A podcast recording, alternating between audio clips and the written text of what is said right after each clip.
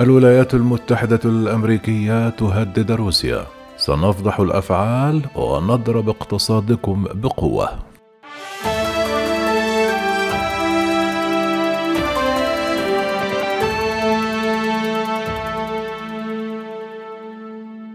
على وقع التحشيد الروسي على الحدود مع أوكرانيا ووسط تحذيرات الغرب شددت نائبة الرئيس الأمريكي كمالا هاريس على أن أسس الاتحاد الأوروبي تتعرض لتهديد مؤكدة أن النظام الغربي يتعرض لاختبار جراء التهديدات الروسية.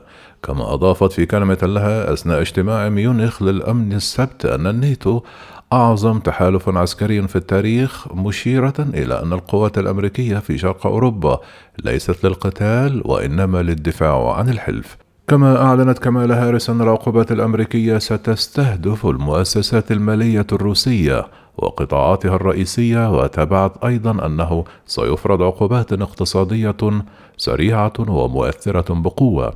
كذلك هددت بفتح حقيقة حملات مضللة تشنها روسيا في أوكرانيا أمام العالم بأسره. أما عسكريا فكشفت هارس أن بلادها نشرت ستة ألاف جندي إضافي في رومانيا مؤكدة أن روسيا شنت حربا بالوكالة في شرق أوكرانيا.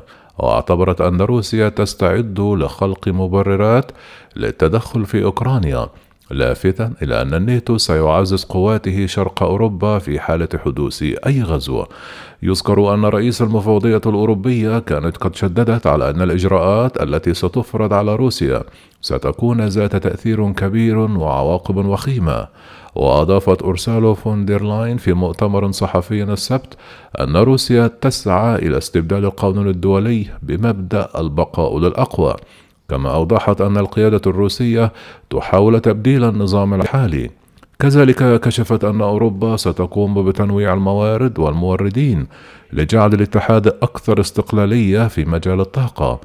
ووسط احتمالات نشوب حرب وتهديدات بإمكان وقف روسيا لإمدادات للطاقة.